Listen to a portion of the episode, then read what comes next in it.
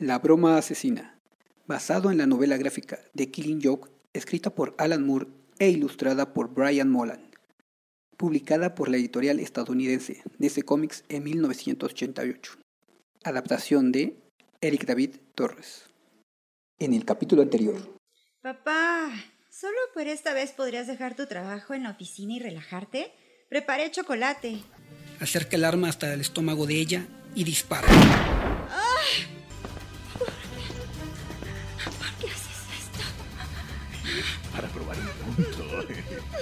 Me temo que quedó inválida de sus piernas. Ella estará en silla de ruedas el resto de su vida. ¿Qué es lo que le hará, Bruno? ¿Qué le estará haciendo a mi papá? Episodio 3 Está todo oscuro. De pronto una pequeña luz comienza a alumbrar al comisionado James Gordon, inconsciente, tirado en el piso. ¡Arriba! ¡Arriba! ¡Arriba! Tres pequeños sujetos calvos lo despiertan, vestidos con moños rosas en la cabeza, una coleta de color verde y una pequeña pechera en, en forma de X, de cuero negro. De pronto comienzan a quitarle la ropa al comisionado y lo dejan completamente desnudo. Esperen. ¿Qué sucede? Oh, no. ¿Qué están haciendo? No pueden hacer eso. Para callarlo, uno de los enanos lo electrocuta con un bastón eléctrico.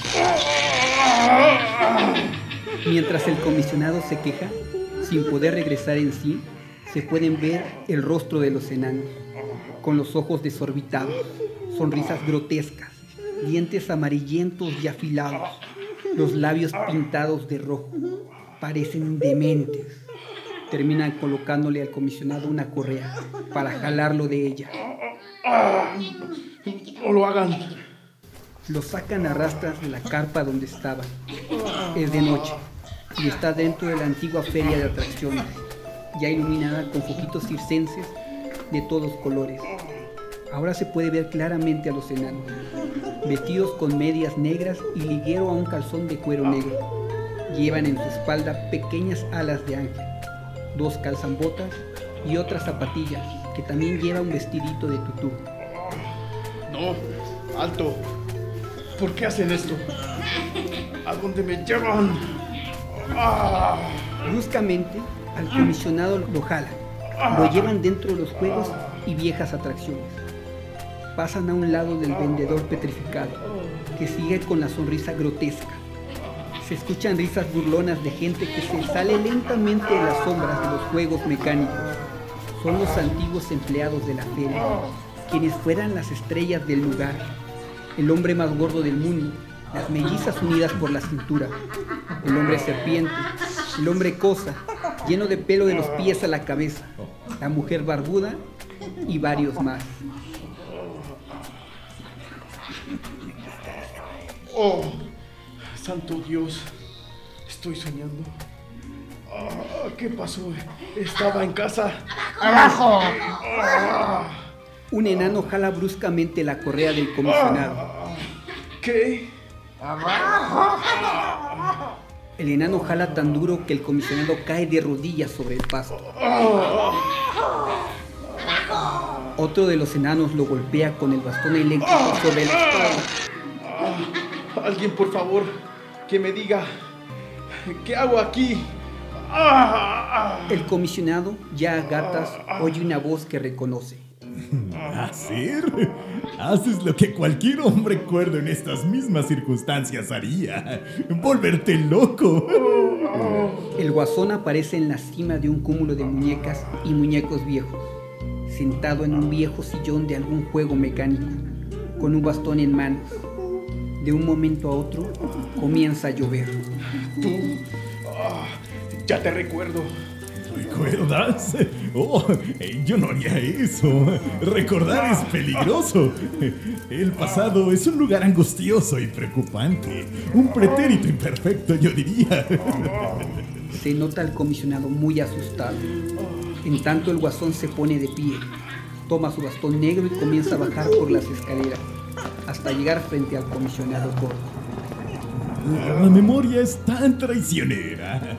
A veces te pierdes en un carnaval de placeres, conmovedores aromas de la infancia, el brillante neón de la pubertad en sentimentalismos.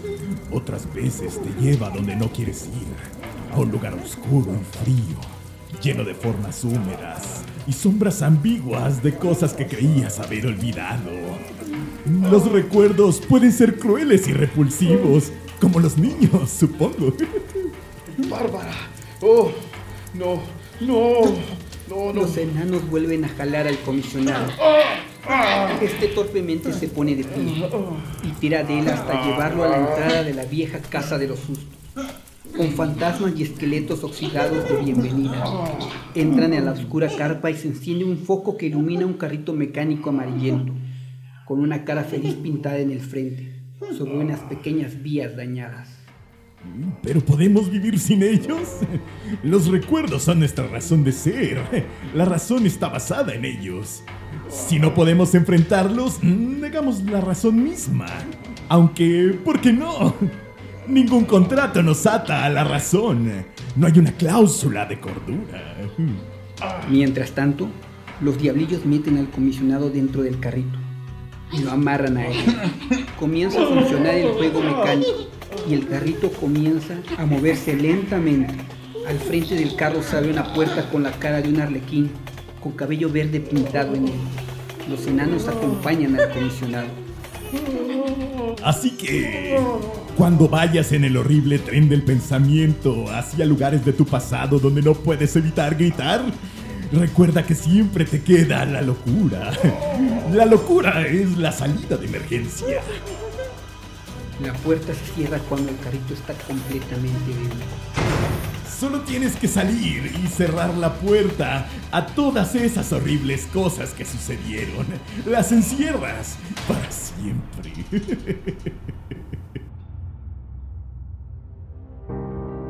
En las calles de Ciudad Gótica, Batman ha estado buscando al guasón. En un callejón logra acorralar a un delincuente. El sujeto con una navaja en mano lo mira asustado. Suelta la navaja y se echa a correr. Pero Batman lo alcanza. Tomándolo de un brazo lo somete contra la pared, justo donde está pegado un cartel con la foto del guasón que dice, se busca el guasón, altamente peligroso. Contaré hasta 10. Uno, nueve. Lo juro por Dios, no lo he visto. Júralo por mí. Por ti, lo juro por ti. Cuando escapaba pronto volvía para reclutar. Pero esta vez nadie lo ha visto. Azotando su cabeza contra la pared, Batman observa con odio el cartel del guasón, manchado de sangre. Lo arranca y lo aprieta en su mano. Batman sigue buscando al guasón. Llega a un centro nocturno clandestino.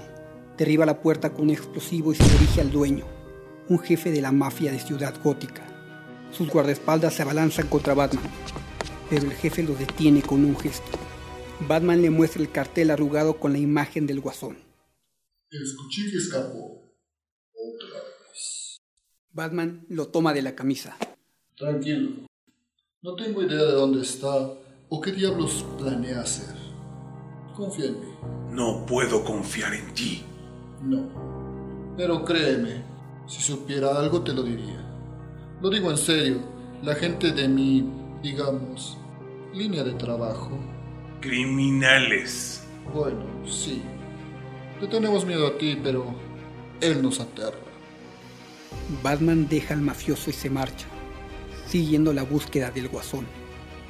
Visita a otros jefes de la mafia, en restaurantes y sus propias casas, pero nada. Ninguno sabe algo del guasón. Visita a las prostitutas y nada. Va a interrogar a otros supervillanos como el pingüino, el acertijo y lo mismo. Nadie sabe algo. Batman se detiene en la azotea de un edificio. Mirando al cielo nocturno, descubre la batiseñal. ¿Quién podrá ser? Saltando del edificio desaparece. En otro edificio, al otro lado de la ciudad, en la azotea se encuentran cuatro personas murmurando al lado de un enorme reflector, la batiseñal. Batman llega repentinamente por los aires y descubre al detective que lleva el caso de la familia Gordon, junto a tres policías más. Tú. ¿Qué pasó? Nos llegó esto para ti. El detective le entrega un sobre de carta a Batman, que lleva impresa un murciélago. Batman la abre, saca un boleto de circo que dice, Hermanos Ataide, Feria y Parque de Diversiones. Una entrada y una tarjeta de prestación con la cara del guasón menciona, Saludos cordiales. Batman vuelve a saltar del edificio y se aleja columpiándose con un cable. Continuará. Voces de los personajes. Comisionado James Gordon. Francisco Franco. Guasón. Alexander Delarge. Batman Bruno Díaz. Arturo Santos. Detective. Tenoch Aguilar. Delincuente y mafioso. Doctor Cocoon. Diablillos. Karime Hernández. Narrador Eric David Torres. Operador de estudio Tenoch Aguilar.